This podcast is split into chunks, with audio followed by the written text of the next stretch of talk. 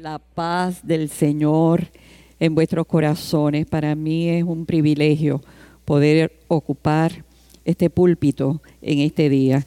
Y permita al Señor que pueda ser de grande, de grande bendición para tu vida. Quiero informarles, ¿verdad? A manera de informar, no es excusa, porque las excusas son solamente para aquellos que las dan, pero no nos vieron en estos días porque mi suegra, la mamá de Tony, estaba bien malita y el domingo pasado estábamos en la funeraria velándola, partió a la presencia del Señor y por eso no pudimos estar aquí con ustedes y en estos días no nos vieron por eso. Una sierva de Dios extraordinaria, extraordinaria, una mujer tremenda. Pero escuché la predicación del pastor Edwin, excelente, y me gocé y Dios ministró a mi vida de manera bien especial. Amén. En esta mañana vamos a ir al libro de los Efesios y yo creo que vale la pena leer estos versículos, si me lo permiten. Amén. Es un poquito extenso, pero quiero leerlos todos. Si tienes ahí tu Biblia, tu iPhone, tu iPad, lo que sea, sácalo y vamos a leerlo juntos. Efesios capítulo 1. Amén. Gloria al Señor. Dice la palabra del Señor leyendo del versículo 3 en adelante. Y esta palabra está bendita porque va a ser bendición para nuestras vidas. Bendito sea el Dios y Padre de nuestro Señor Jesucristo que nos bendijo con toda bendición espiritual en los lugares celestiales en Cristo, según nos escogió en Él antes de la fundación del mundo, para que fuéramos santos y sin mancha delante de Él, en amor, habiéndonos predestinado para ser adoptados hijos suyos por medio de Jesucristo, según el puro afecto de su voluntad para alabanza de la gloria de su gracia, con la cual nos hizo aceptos en el amado, en quien tenemos redención por su sangre, el perdón de pecados según las riquezas de su gracia, que hizo sobreabundar para con nosotros con toda sabiduría e inteligencia, dándonos a conocer el misterio de su voluntad, según su beneplácito, el cual se había propuesto en sí mismo, reunir todas las cosas en Cristo, en la dispensación del cumplimiento de los tiempos, así de las que están en los cielos como las que están en la tierra. En él asimismo tuvimos herencia, habiendo sido predestinados conforme al propósito del que hace todas las cosas según el designio de su voluntad, a fin de que seamos para alabanza de su gloria. Nosotros los que primeramente esperábamos en Cristo. En Él también, vosotros, habiendo oído la palabra de verdad, el Evangelio de vuestra salvación, y habiendo creído en Él, fuisteis sellados con el Espíritu Santo de la promesa, que es las arras de nuestra herencia, hasta la redención de la posesión adquirida para alabanza de su gloria. Este, estos versículos que hemos leído son un bestseller del apóstol Pablo. Pablo llegó a Éfeso, esta ciudad tan pagana, tan llena de idolatría, de hechicería, de magia. Llega hasta aquel lugar y cuando Pablo llega a Éfeso, habían solamente 12 personas que le habían entregado el corazón a Cristo y que habían sido enseñadas por Apolos, que todavía no estaba eh, muy claro en las enseñanzas del Espíritu Santo ni de nada de eso. Y Pablo entonces llega a aquel lugar y comienza a predicar siempre como hacía en la sinagoga de la ciudad, primeramente a los judíos. Y cuando se dio cuenta de que los judíos, como en muchos lugares, le rechazaban. Entonces Pablo se va al pueblo gentil y estuvo en aquel lugar por espacio de tres años predicando y viendo el pueblo señales, maravillas, prodigios, portentos de Dios.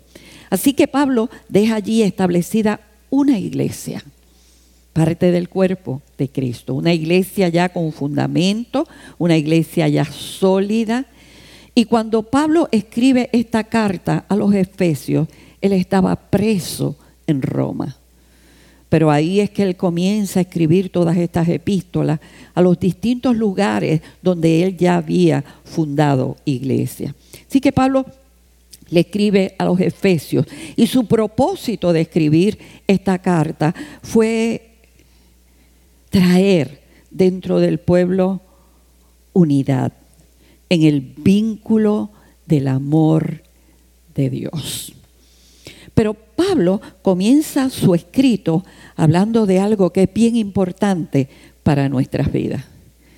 Él comienza diciendo, bendito sea el Dios y Padre de nuestro Señor Jesucristo, que nos bendijo con toda clase de bendición en los lugares celestiales. En el Antiguo Testamento, Dios comienza a revelársele a los hombres de una forma diferente. Era necesario que primero Dios diera bendiciones terrenales. Había un propósito con bendecir a aquella gente con bendiciones terrenales. ¿eh? Yo no sé si yo te preguntara en esta mañana, ¿te gustan más las bendiciones terrenales o las bendiciones espirituales. Probablemente alguien me dice, prefiero las terrenales y otro me dice, prefiero las espirituales y alguien me dice, me gustan las dos. ¿Verdad? Me gustan las dos. A todos nos gustan las dos. Pero para aquella época donde Dios se está dando a conocer con aquel pueblo, con el pueblo de Israel, Dios comienza a bendecirlo con bendiciones terrenales porque era importante que ellos entendieran y pudieran comprender varias cosas que eran necesarias aprenderlas para cuando llegaran todas las bendiciones espirituales, ellos pudieran aquilatar aquello que Dios les daba. Número uno, ellos tenían que aprender que las bendiciones terrenales no perduran. Las bendiciones terrenales no perduran. Las bendiciones terrenales no traen paz. Las bendiciones terrenales no traen seguridad y son corruptibles. Por eso es que usted ve que hay personas que pueden ser millonarios y se quitan la vida, porque es que las bendiciones terrenales no traen paz. Puede que te den una estabilidad y son necesarias, porque las necesitamos aquí en la tierra, pero no dan paz, no dan seguridad, porque el dinero tú lo tienes hoy en la mano y ese mismo dinero que tú recibiste, otro lo va a tener en sus manos más adelante y probablemente las tuyas se queden vacías. Así que era necesario que ellos pudieran entender que las bendiciones materiales son corruptibles. ¿Ven? Algún día se van a terminar. Y lo material casi siempre, cuando pongo mis ojos en lo material, entonces eso rechaza lo espiritual. Cuando Cristo vino a la tierra y dio su vida en rescate de toda la humanidad, entonces dice la escritura que Él comenzó, después que subió al cielo, a bendecir nuestras vidas con bendiciones espirituales. Amén con bendiciones espirituales. Y estas bendiciones espirituales pueden ser experimentadas en la tierra y pueden ser experimentadas en el cielo. Amén, porque son bendiciones espirituales. Ahora, hay un requisito para tú recibir una bendición de parte de Dios. Hay un requisito. Y ese requisito es estar en Cristo para tú poder recibir bendiciones espirituales, porque Dios bendice a todo el mundo. Dice la escritura que el sol sale para buenos y para malos. Eso es una bendición, para buenos y para malos, para justos y para injustos, ¿verdad? Eso es una bendición, pero eso es una bendición terrenal. Pero cuando estamos hablando de bendiciones espirituales, hay que estar en Cristo para poder recibir bendiciones espirituales. ¿Sabe una cosa? Habrá dos sillitas que estén por ahí sueltas, que no estén amarraditas. Gloria a Dios. Que me puedan traer dos sillitas aquí un momentito. A mí me gusta ser bien gráfica cuando hablo. Amén. Así que quiere decir que las bendiciones espirituales se reciben en el cielo, se reciben en la tierra, pero la única, pónmelas aquí, la única manera de recibir esas bendiciones, gracias mis hijos, espirituales, es estando en Cristo. Amén. No hay manera de recibir bendiciones espirituales si no estás en Cristo. ¿Por qué? ¿Por qué? Te voy a decir por qué. Le voy a decir a mi esposo Tony que suba un momentito. Y él no sabía que lo iba a llamar. Eso es sorpresa. Amén. Gloria al Señor. Gracias, papá. Y le voy a pedir a cualquier hermano que venga y se me siente acá en esta silla que dice reservado. Ven, hijo. Amén. Tony, siéntate acá. Lo tengo que hacer con Tony porque es con la única persona que lo puedo hacer. Y ya ahorita va a entender. Que ya ahorita va a entender. Quiere decir, vamos a suponer que Él es Dios. Amén. Él es Dios. Y dice la escritura que Cristo está sentado a la diestra del Padre en el cielo. La diestra es la mano derecha de Dios. ¿Ok? Sí que Cristo está sentado. Dios le dio un nombre que es sobre todo nombre. Amén. Y lo sentó. Y está sentado en un lugar de privilegio. Pero ¿sabes qué? Cristo nos ama tanto, aquellos que hemos recibido su nombre, aquellos que somos sus hermanos, que dice la escritura que Cristo nos hizo sentar juntamente con Él en los lugares celestiales. Y entonces tú dices, pues Cristo está a la mano derecha y entonces al lado de Cristo está eh, Lucy, está su pastor, está Maggi, está mi hermano y está el otro. Y según nos vamos sentando, pues vamos quedando más, más lejitos de Dios, ¿verdad? Porque ahí está Cristo y ahí vamos. No, no, no. Es que Cristo nos sentó juntamente con Él en los lugares celestiales. Oye, esto es grande y esto es poderoso. Y yo quiero que tú lo entiendas. Te estoy aplastando, papá. Porque estas libras me costaron muchos años. Así que si estoy sentada juntamente con Cristo, yo estoy al lado de Dios.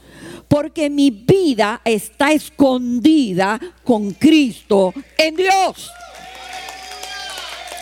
Así que el Padre está aquí a mi lado y mi Padre me ama como ama a su Hijo. Mi Padre me oye como oye a su Hijo. Porque yo estoy juntamente con Cristo.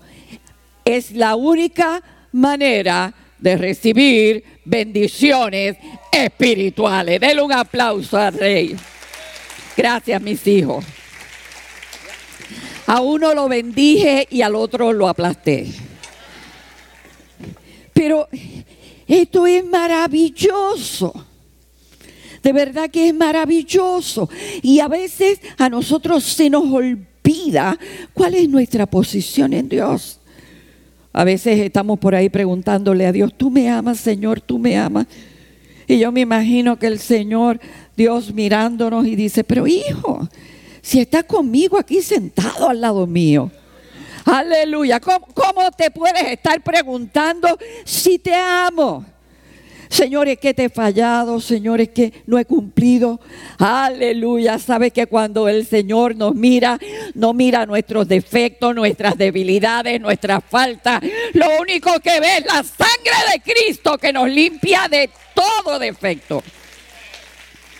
¿Cuándo podremos asimilar esto? Ahora, Pablo comienza en todo esto que leímos a hablarnos de todas las bendiciones espirituales Dios nos ha dado. Número uno, vamos a ir rapidito a ella.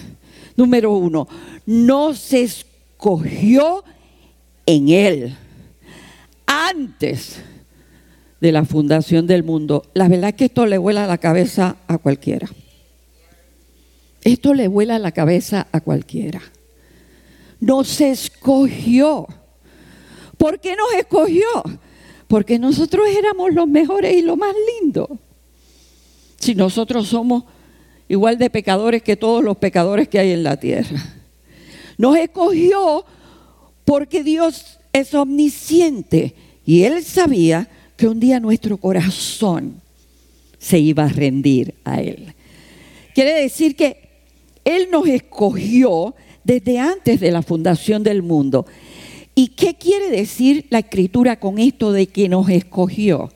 La escritura está diciendo que Dios, antes de la fundación del mundo, ya nos llamaba por nuestro nombre.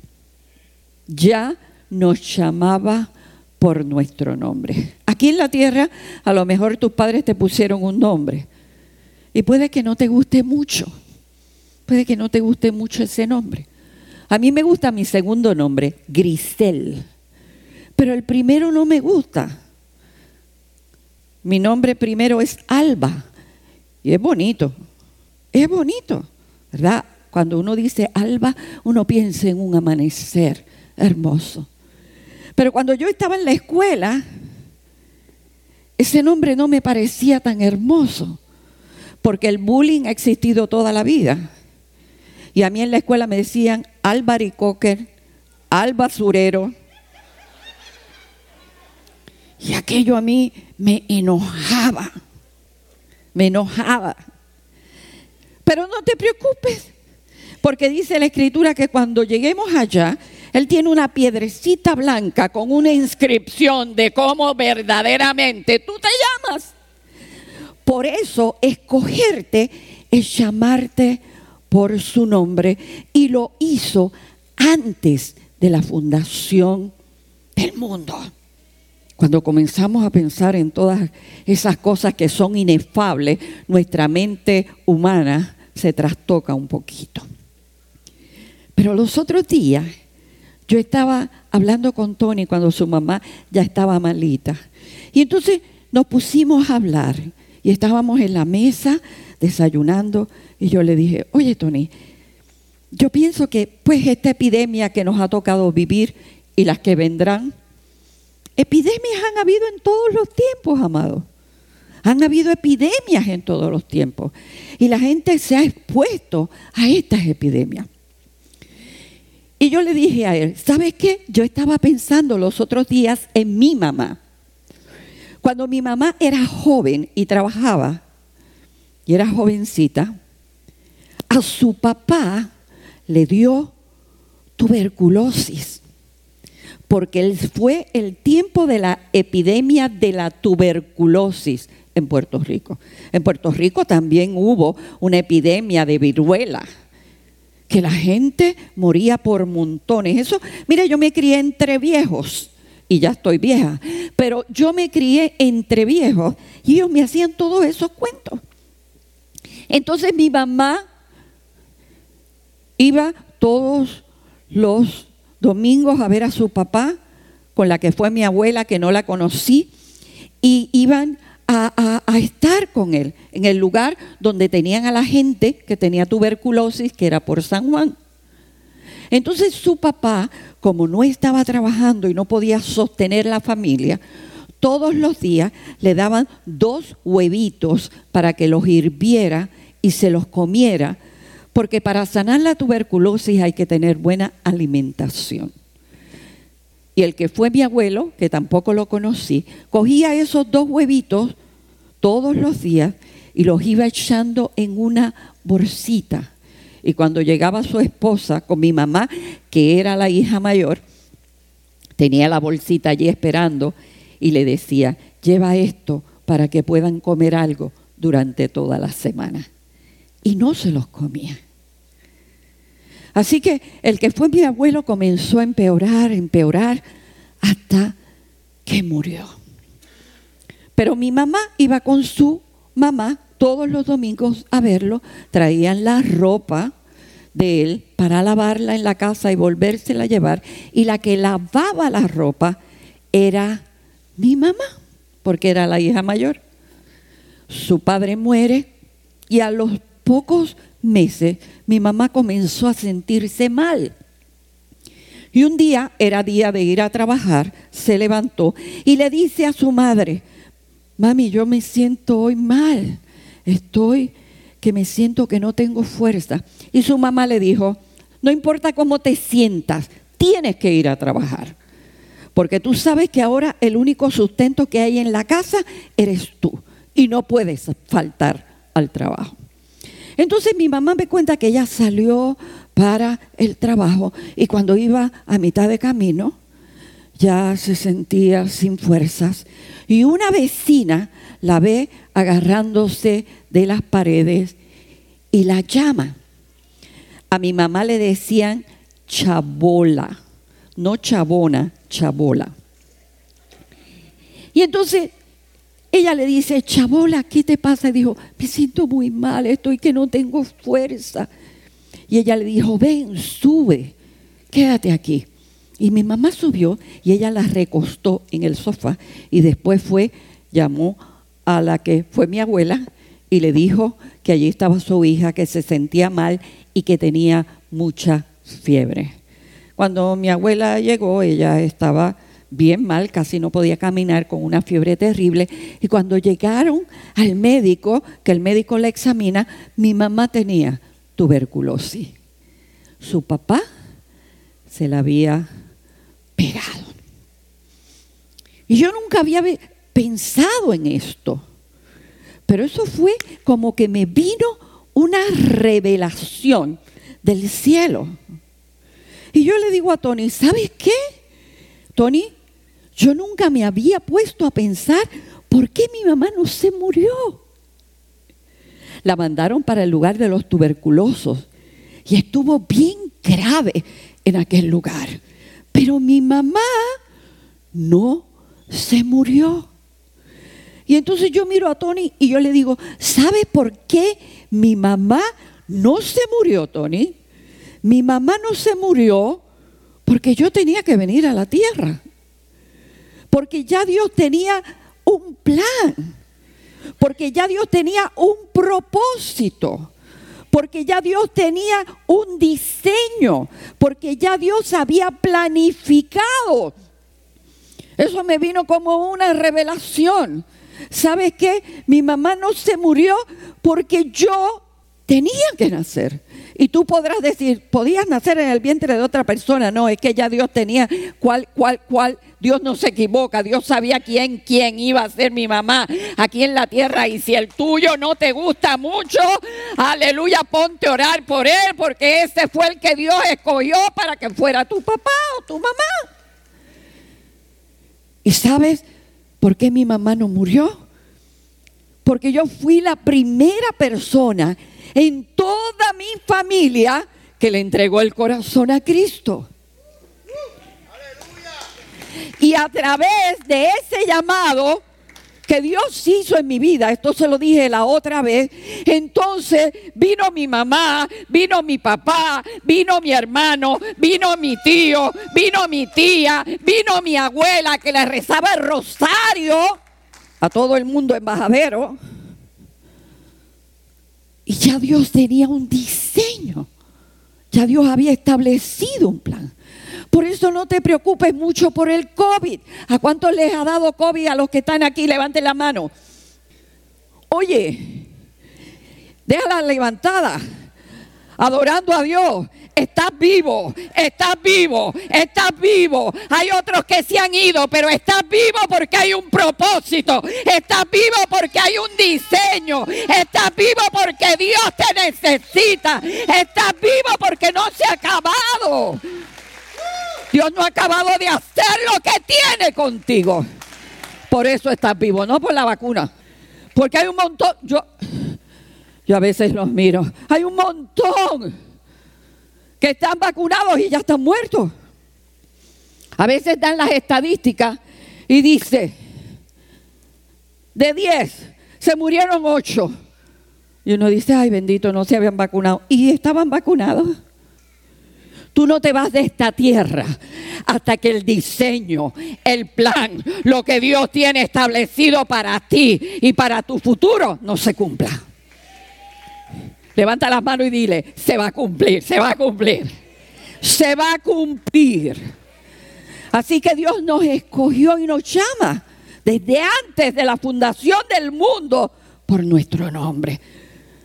Quiere decir que tú estabas en el pensamiento de Dios. Eso es grande, eso es grande. Tú estabas en el pensamiento de Dios. Así que la primera bendición espiritual es que nos escogió. Y Dios escoge a uno y a otros no. No, los escogidos son todos. Lo que pasa es que Dios sabe quién va a responder y quién no responde. Amén. ¿Quién va a responder y quién no responde? Hay gente que nunca responde. Dice la escritura que nos escogió para ser santos y sin mancha. La palabra santo significa apartado. Apartado. Dios te apartó. Dios te apartó de este mundo. Y no solamente te apartó, Él te santificó, te limpió de pecado, te limpió de suciedad, te limpió de inmundicia para la gloria de su nombre. Y me vas a decir, pastora, pero es que yo recibí a Cristo, pero he pecado. Mientras estés en Él, la sangre de Cristo limpia todo pecado. Esa sangre limpia los pecados de ayer, los pecados de hoy y los pecados de mañana. Lo que pasa es que tienes que permanecer ahí en Él. Amén. Así que tú eres un separado. Te guste o no te guste, ya Dios te separó. O sea, tú estás en ley away. Tú fuiste separado, nadie más te puede comprar. No hay nadie que pueda pagar ese precio que Él pagó. Amén. Así que la segunda bendición es que estoy separado. Todos los que estamos hoy aquí, y si hay alguien que no ha recibido a Jesús, este es un día maravilloso para que lo puedas hacer y también seas un separado para Dios. Tercera bendición espirituales. Él nos predestinó y nos predestinó en amor para ser hijos adoptivos suyos. Qué privilegio Qué privilegio. Dice la escritura que nos predestinó. La palabra predestinar significa, él planificó. Pero en griego esa palabra significa marcar o fijar. Marcar o fijar. Él puso una marca en aquellos que él sabe que por más pecados que hayan cometido aquí en esta tierra, algún día se van a rendir a Él, esa marca está ahí. No hay manera de que el diablo te quite esa marca. Nos hizo aceptos en el amado. ¿Y sabe quién es el amado? El amado es Cristo. Y ser acepto es ser una persona muy favorecida. Es ser una persona donde la gracia de Dios está sobre él. Ser acepto es ser una persona honrada por Dios.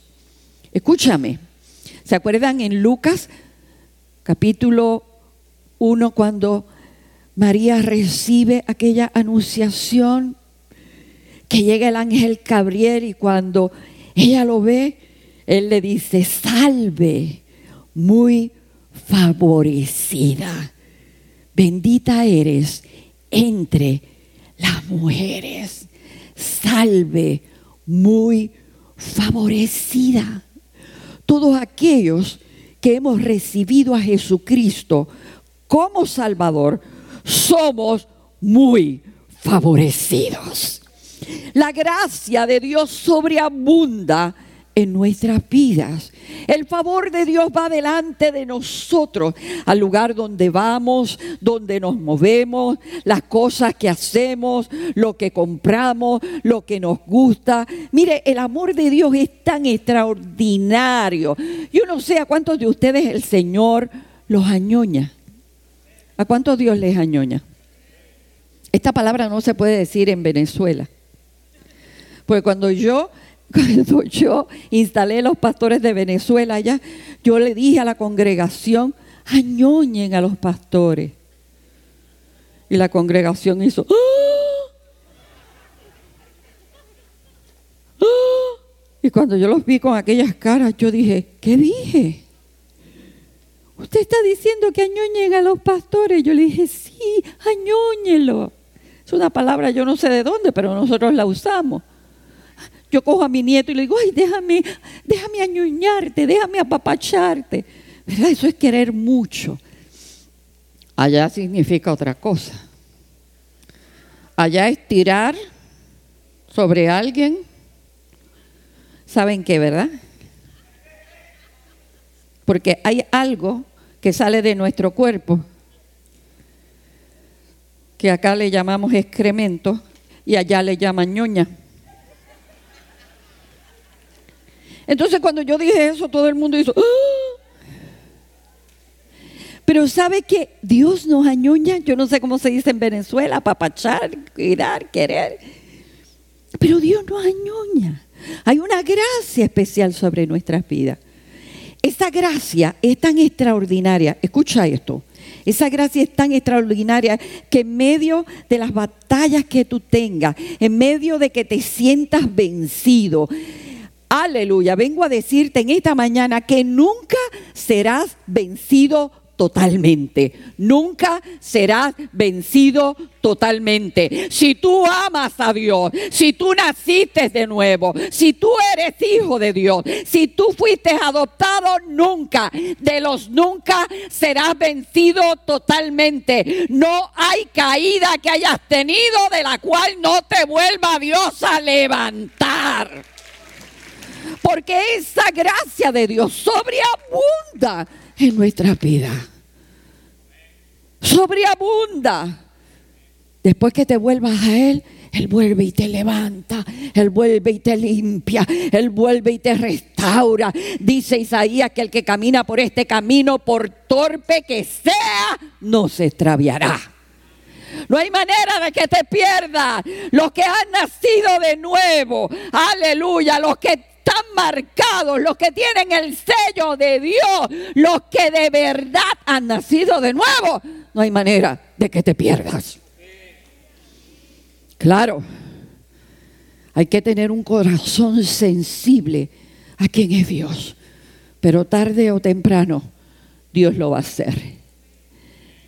Dios lo va a hacer. Así que el Señor, aquellos que le ha dado gracia, el Señor tiene un favor especial con ellos. Mire, a mí las cosas pequeñas que Dios hace me impresionan.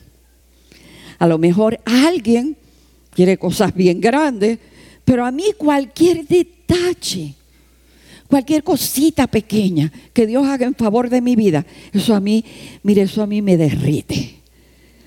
Porque yo veo a Dios y veo su amor en las cosas grandes, pero también lo veo en las cosas pequeñas en las cosas pequeñas.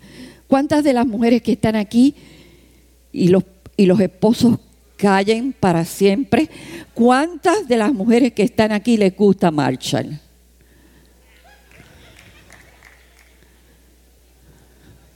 ¿Sabe una cosa? Un día uno de los pastores de nuestra congregación se me acercó y me dijo, pastora, yo espero, me dijo, pero muy serio, yo espero que en el cielo no haya Marshall. Porque a las mujeres nos gusta Marshall. A mí me encantan las cosas de la casa. Me gusta, me gusta. a mí la casa me encanta y me gusta las cosas de la casa. Siempre que yo compro, compro cosas para la casa, no para mí, para la casa. Y entonces yo fui a Marshall y escuche esto, a usted le tiene que pasar como a mí. Yo fui a Marshall y vi en Marshall unos, unos tiestos, ¿verdad? De cristal, que tenían ahí sembrado un palito de limón. Yo no sé cuántas las han visto. Un palito de limón. Y yo fui a Marshall y yo vi este palito de limón. Y yo me volví loca con este palito de limón. Porque mis playmats de la, del, del comedor son de limón. Y cuando yo vi ese palito de limón, de verdad que yo, yo sentí amor por ese palito. Y yo fui chequeando palito por palito, porque habían unos que tenían más limones que otros.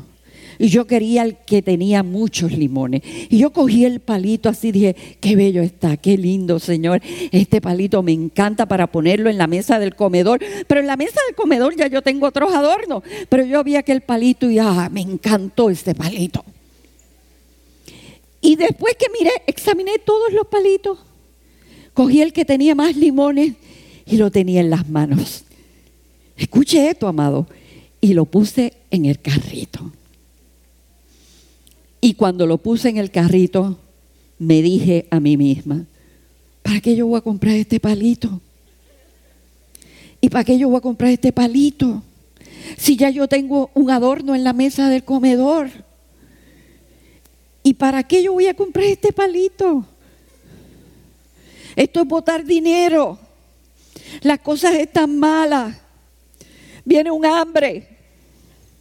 Vienen días difíciles hay que economizar. Todo eso me decía a mí misma. Gracias a Dios que tú no estabas por allí y no me viste. En ese pensamiento tan absorto que estaba yo allí. Y entonces yo dije, ay, esto no está bien, no, no voy a llevar el palo. Después que lo tenía y caminé con el palo por todo marcha. Dije, no, no, no. Cogí el palito y lo devolví a su lugar. Y me fui para mi casa. Y yo dije, llegué a casa y dije, qué lindo se ve ese adorno que tengo ahí en el comedor. Me tengo que sacar del sistema el palito de limón. Ya, se fue el palito. Y en esta semana yo estaba cocinando y venía mi nuera y mi nieto, que ellos vienen a comer a casa. Y entonces cuando mi nieto entra, nadie sabía lo del palito, nadie, Dios. Y yo y Tony que andaba conmigo, que después de dar tantas vueltas dice, ahora vas a dejar el palo. Después que has caminado con ese palo por ahí, todo Marshall. No, no me voy a llevar el palito. Y entonces era el único que lo sabía y nadie sabía lo del palito. Dios y mi esposo. Y mi esposo se olvidó del palo más rápido que yo porque a él no le interesaba el palo. Y cuando yo estoy cocinando, que llega mi nieto y entonces entra por la puerta, Abuebagui. Él me dice Abuebagui, Abuebagui. Y yo, llegó el amor de mi vida. Yo le digo siempre que llega, llegó el amor de mi vida. Y entró por la puerta y me dice, aquí te tenemos una sorpresa. Y yo le digo, ¿una sorpresa? Y mi nuera dice, ay, sí, es verdad, se me quedó en, se me quedó en el carro. Y entonces ellos se fueron a buscar la sorpresa y cuando yo sigo cocinando y él entra, me dice, abuela, aquí, aquí vengo con la sorpresa, cierra los ojos. Yo estoy cocinando y cierro los ojos. Ya los tengo cerrados, Matthew, ya los tengo cerrados. Y me dice, ábelos. Y usted no se imagina. Usted no se imagina. Cuando yo abro los ojos era el palito de los limones. Y yo dije, Señor, pero cuánto tú me amas. Cuánto tú me amas. Que aún aquellas cosas que yo las encuentro, que yo las deseo, que son hermosas, para mí, cosas tan sencillas, son tan importantes para ti. Hay un favor especial, hay una gracia especial de Dios para nuestras vidas, aún en las cosas más pequeñitas. Mire, cuando yo me criaba, yo fui bien pobre. Escúcheme, pobre. En mi casa éramos pobres. Vivíamos en una casa de madera llena de polilla, una casita. Pobrecita, mi papá pagaba por aquella casa mensual 45 dólares. Y era mucho. Casi no podía pagarla. Y mi papá en eso era bien responsable. Y yo era pobre. Ahora estamos hablando de hambruna. Esta generación no sabe lo que es hambre, pero yo, yo vengo de una generación que pasaba hambre. Pasaba hambre. Yo pasé hambre de chiquita. Por eso estas libras que tengo ahora no las quiero perder. Que me han costado llegar a ellas. Yo chiquita era flaca, inclenca y era tan flaca que me decían la grilla. ¿Usted ha visto los grillos, las patitas que tienen? Me decían la grillita porque yo era bien flaquita. Y en mi casa pasamos hambre muchas veces. Porque yo puedo, cada detalle que Dios tiene conmigo, eso a mí me emociona. Mire, yo tenía un tío que tenía dinero y vivía cerca de nosotros.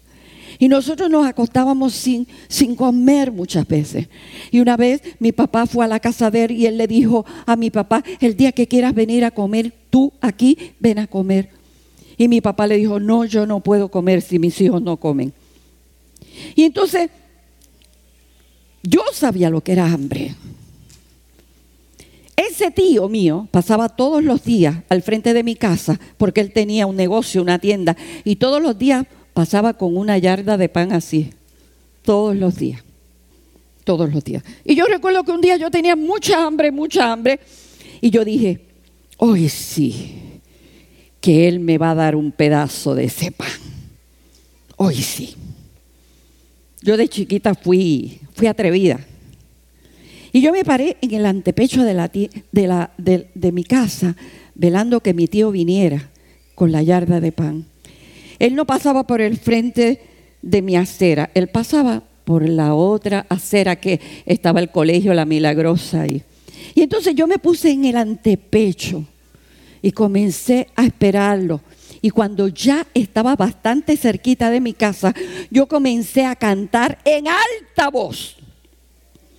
En alta voz ya que se estaba acercando, yo comencé a cantar, yo soy la viudita, la hija del rey, me quiero casar y no encuentro con quién.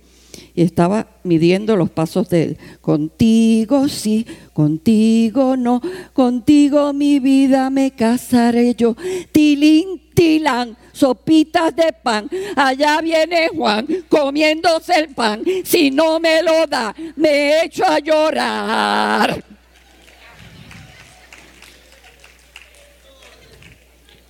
Y él siguió pasando y no me dio el pan.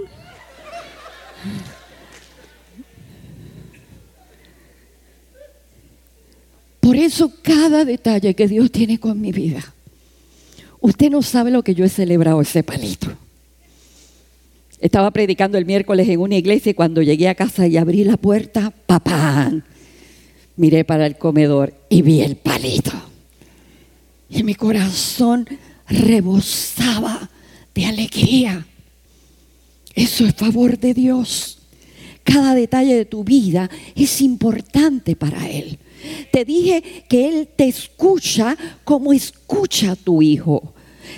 Él te ama como ama a su hijo. Eso es, eso es mucho con demasiado. Así que el favor de Dios y la gracia de Dios está sobre nuestra vida de manera especial. Escucha bien, no solamente nos escogió, no solamente nos hizo santos, no solamente nos predestinó,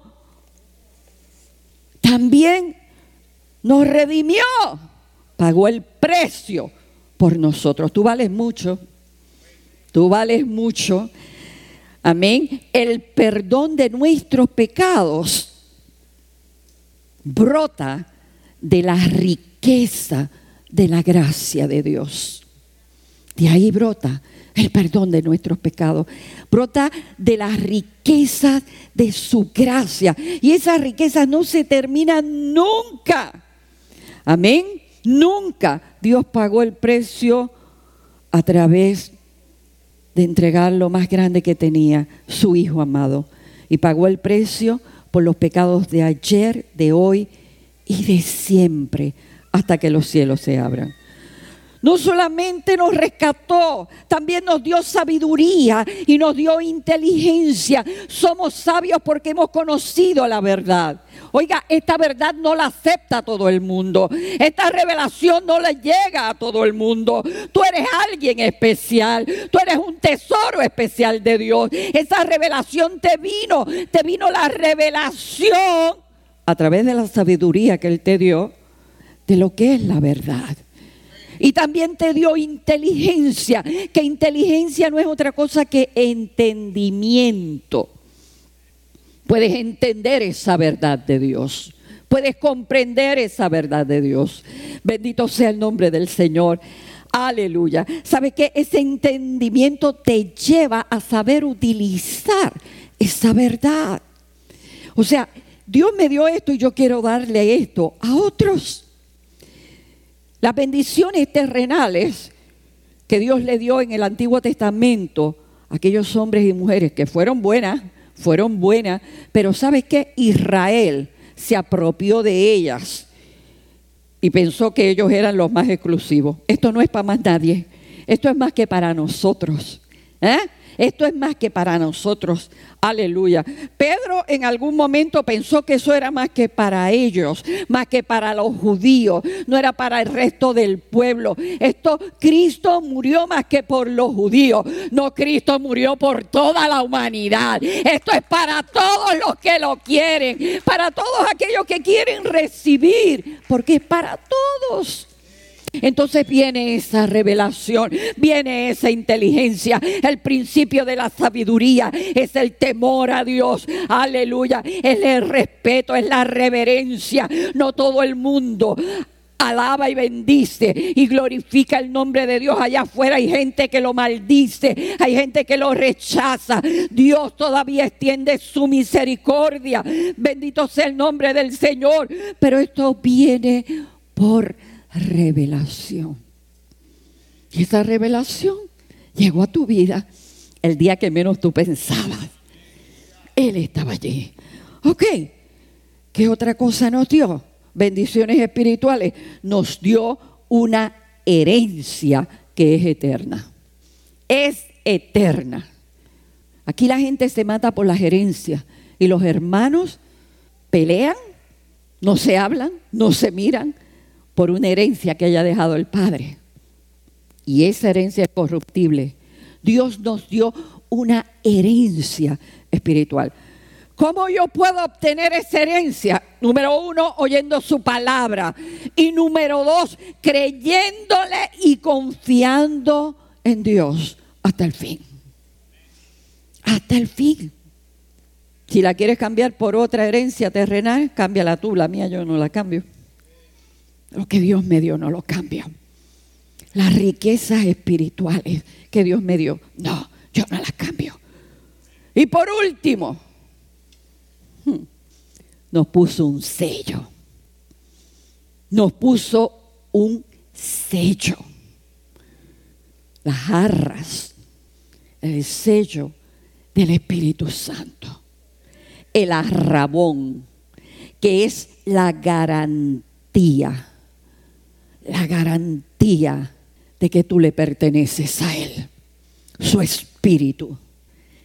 Él te selló. Por adelantado tienes la garantía de la salvación y nos da la garantía de su presencia en nuestras vidas. Mírate los brazos. Dile que está a tu lado, mírame por aquí a ver si ves el sello, porque tienes un sello. Tú fuiste sellado con el Espíritu Santo. Yo estaba hablando hace un tiempo atrás, el día, puedo bajar, ¿verdad? ¿Puedo bajar? Ya estoy acabando. Yo estaba hablando en la iglesia de las vasijas de barro. Gracias, hija. Tú eres una santa del Dios Altísimo. Ya yo estoy viejita, tengo una prótesis en la pierna. Me veo nueva, pero estoy hecha leña. Yo estaba hablando en, la instalación de la pastora Carmen en nuestra congregación de que Dios tiene distintos vasos de honra. Distintos vasos de honra. Pero hay un vaso especial. El vaso escogido. El vaso escogido es el vaso que el alfarero hace y le da forma y pone su esmero en hacer esa vasija y luego que la termina, oiga, la mira y se recrea en ella. Se recrea se recrea. Es como que Dios te hizo, te formó y después que terminó contigo, te miró y se recreó en ti. Y dijo, qué hermosa mía, qué hermosa la hice. Es una nueva criatura. ¿Eh? Eres una nueva criatura. Tú vas a ser no un vaso de honra. No, no, no. No, tú no eres cualquier vaso tú vas a ser un vaso escogido. Con eso fue que comencé, ¿eh? que fuimos escogidos por Él. Así que tú eres un vaso escogido. Y lo que hace Él con los vasos escogidos, que no lo hace con los otros vasos, el alfarero, estoy hablando del alfarero, que no lo hace con los otros vasos, es que al vaso escogido, Él le pone un sello. Él le pone un sello. Los otros vasos de los alfareros no tienen sello, pero los vasos escogidos, Él le pone un sello. Y a veces el diablo no sabe que tú eres uno de los sellados. Y viene con furia y te quiere atacar y te quiere destruir. Pero no se ha dado cuenta que por aquí atrás está el sello. Los vasos escogidos, Él los escoge y dice, están tremendos que no los pone en el estante para que la gente los compre. Dice que los guarda en un lugar oscuro hasta que termina de hacer lo que va a hacer en, en, ese, en ese vaso. Y luego de eso es que los saca afuera para que todos vean ese vaso. A veces estamos en las iglesias un tiempo ahí escondidos, escondidos, nadie nos ve, nadie sabe de nosotros, nadie se da cuenta. Aleluya, Dios te tiene en el cuarto oscuro, todavía te tiene ahí guardadito, hasta que un día menos esperado Dios te saca. Y cuando el pastor te ve, dice, este es un escogido, escogido. Y aquí, en esta casa, todos han sido escogidos. Todos han sido escogidos. Busca ver dónde tienes el sello, porque lo tienes. El sello es la garantía, es el arrabón, es lo que te identifica. Aleluya. Cuando los ángeles vengan a buscar al pueblo del Señor, aleluya. Tú vas a decir cómo van a distinguir entre uno y otro. Van a distinguir porque hay un sello que te marcó. Ese sello es el Espíritu Santo. Y el mismo Espíritu que levantó a Jesucristo de entre los muertos, el día del arrebatamiento va a vivificar estos cuerpos mortales. Ese sello es la garantía de que me voy con Cristo. ¿Y cuándo me ponen ese sello? El día en que abrí mi corazón al Señor y le entregué mi vida a Él. Ese sello me da gloria, pero ese sello me da presencia. Oh. ¿Y sabe lo que es presencia, verdad? Presencia, presencia. Ese sello me da presencia.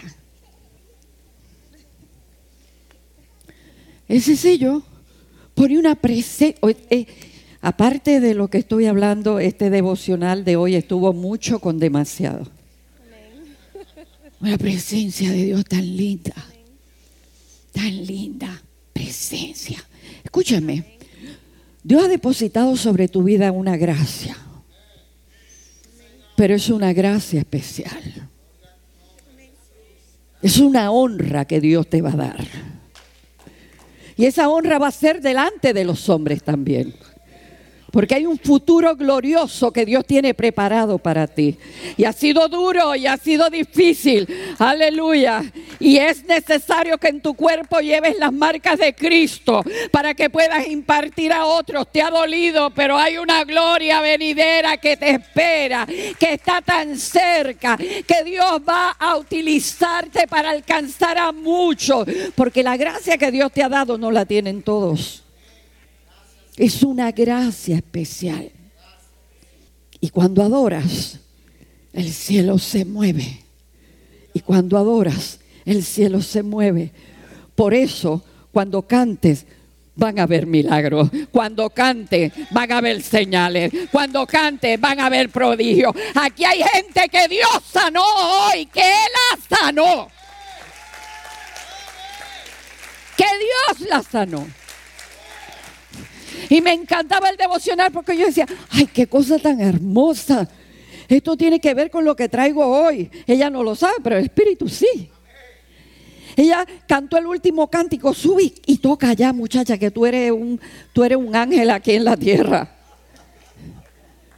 Cuando Dios habla de presencia, ella estaba hablando de Moisés, muéstrame tu gloria, quiero tu presencia. ¿Ah? Presencia, presencia. Presencia, ¿cuántos quieren presencia? ¿Cuánto? Presencia, presencia de Dios. Yo quiero presencia. ¿Qué es presencia? ¿Qué es presencia? Ven acá, Lucy. Ya, ya estoy acabando, no te duermas. Le voy a pedir a le voy a pedir a mi amada que me ayudó a bajar. Ven, hija. Lucy está pasando un proceso que es duro. Ve a donde ella. El proceso que Lucy está pasando, yo lo viví. Yo lo viví. Yo sé lo que se pasa. Y Dios es bueno. Y Él es nuestra fuerza.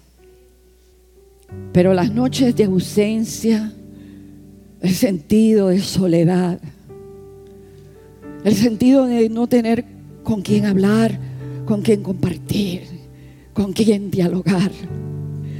A veces yo vi el mensaje que me mandó el pastor Edwin, lo vi casi a la una de la mañana en casa. Yo estaba despierta todavía. Y en ese momento vi el mensaje y en ese momento le escribí. Porque a veces Tony y yo estamos hablando hasta la una, hasta las dos, hasta las tres. Y cuando ese espacio está vacío, es duro es duro. Muy duro. Lucy está pasando un proceso difícil y va a salir al otro lado.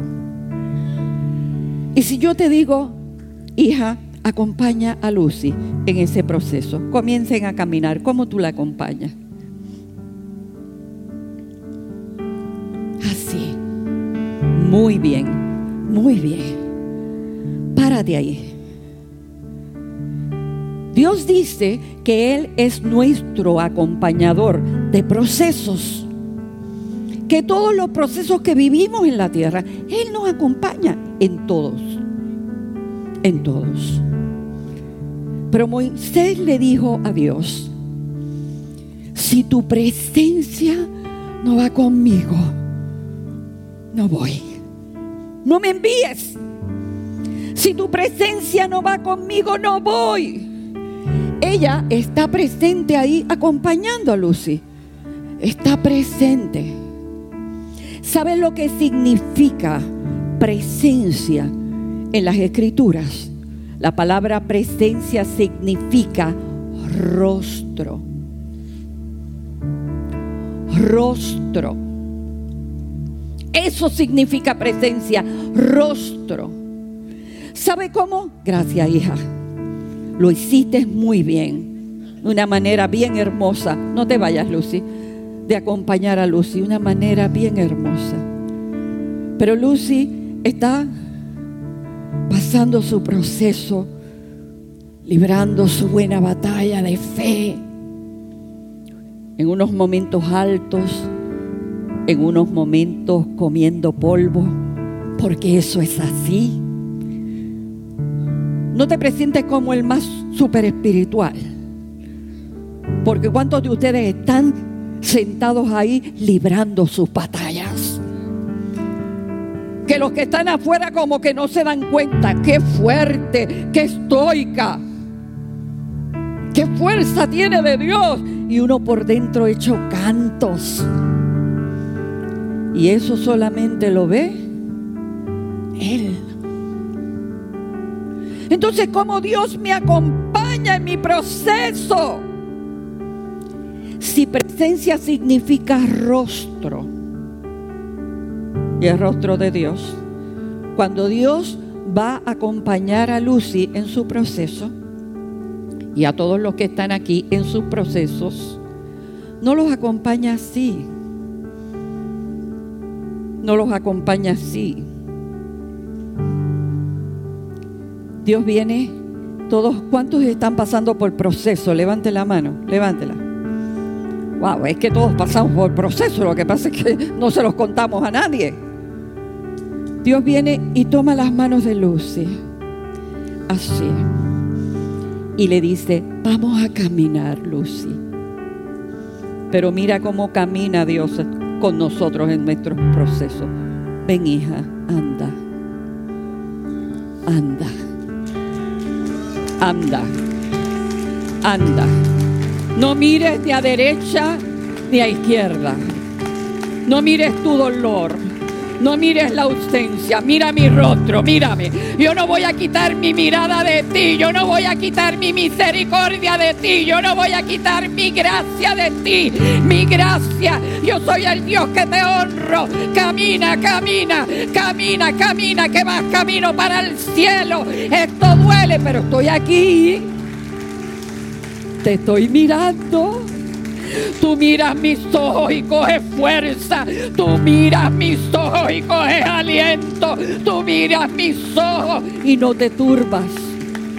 Mírame, mírame, mírame, mírame, mírame, mírame, mírame, que un día llegarás al cielo y cara a cara me verás. Ese es nuestro acompañador de proceso. Oye, es una bendición saber que nos bendijo con toda clase de bendición en los lugares celestiales.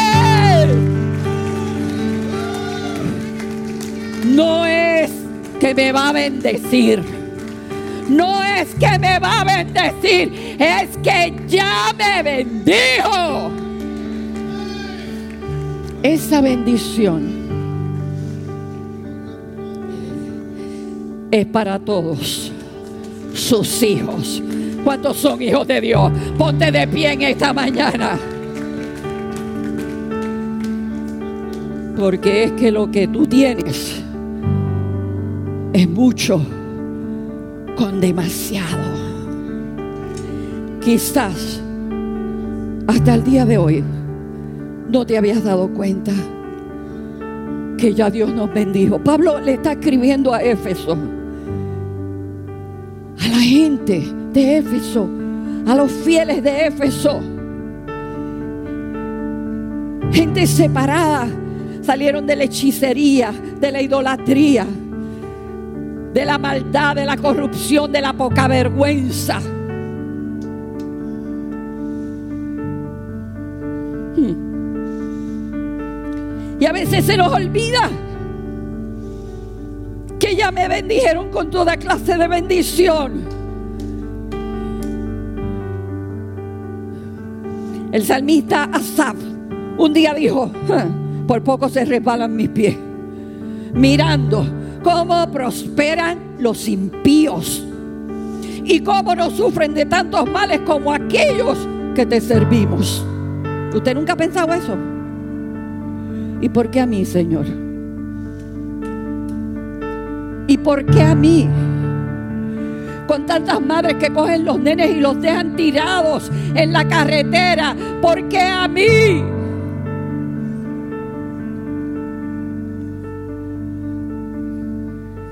Y Asaf dijo, por poco se resbalan mis pies, me dan ganas de irme para el mundo. Me dan ganas de ser malo. Por poco se resbalan mis pies. Mirando cómo prosperan los impíos y cómo no sufren de tantos males como aquellos que te servimos. Pero ¿sabe qué? Entrando en el santuario Mira lo que dice el salmista, entrando en tu presencia. En tu presencia, entrando en tu presencia, comprendí el fin de ellos. No es el mismo fin para aquellos que no le sirven a Dios como para aquellos que sí le servimos. No es el mismo fin. Entrando en el santuario, comprendí el fin de ellos. Y entonces él mismo se dice, él mismo se dice, tan torpe era yo que no entendía. Tan torpe era yo que no entendía. Me tomaste de la mano derecha. Me has guiado por esta vida conforme a tu consejo.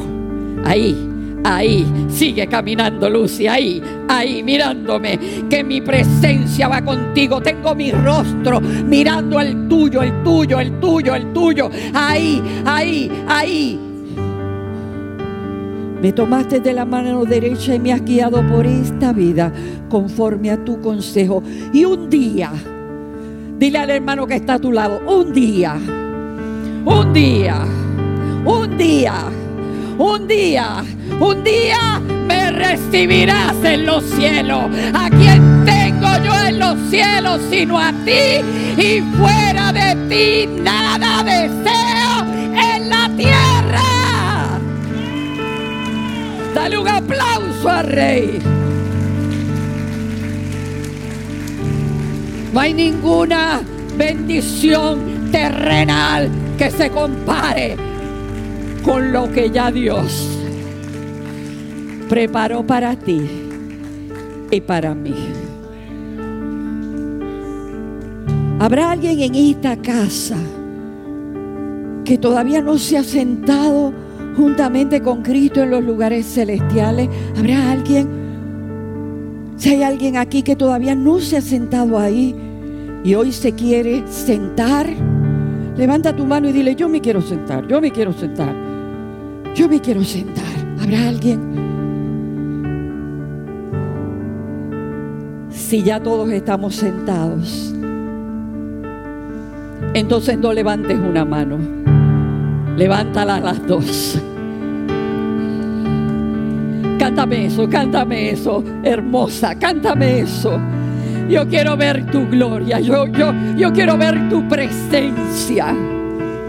Resolai mansotalaya. Rabaquita la sororobocoya. Yo quiero que, que en esta tarde te vayas envuelto en una fragancia de la presencia de Dios. Y que puedas entender, aleluya, que ya tú, que ya tú has sido bendecido con bendiciones espirituales en los lugares celestiales. Disfruta, disfruta el amor de Dios. Disfruta el amor de Dios. Disfruta el amor de tu amado. Disfrútalo. Cántale con todo tu corazón.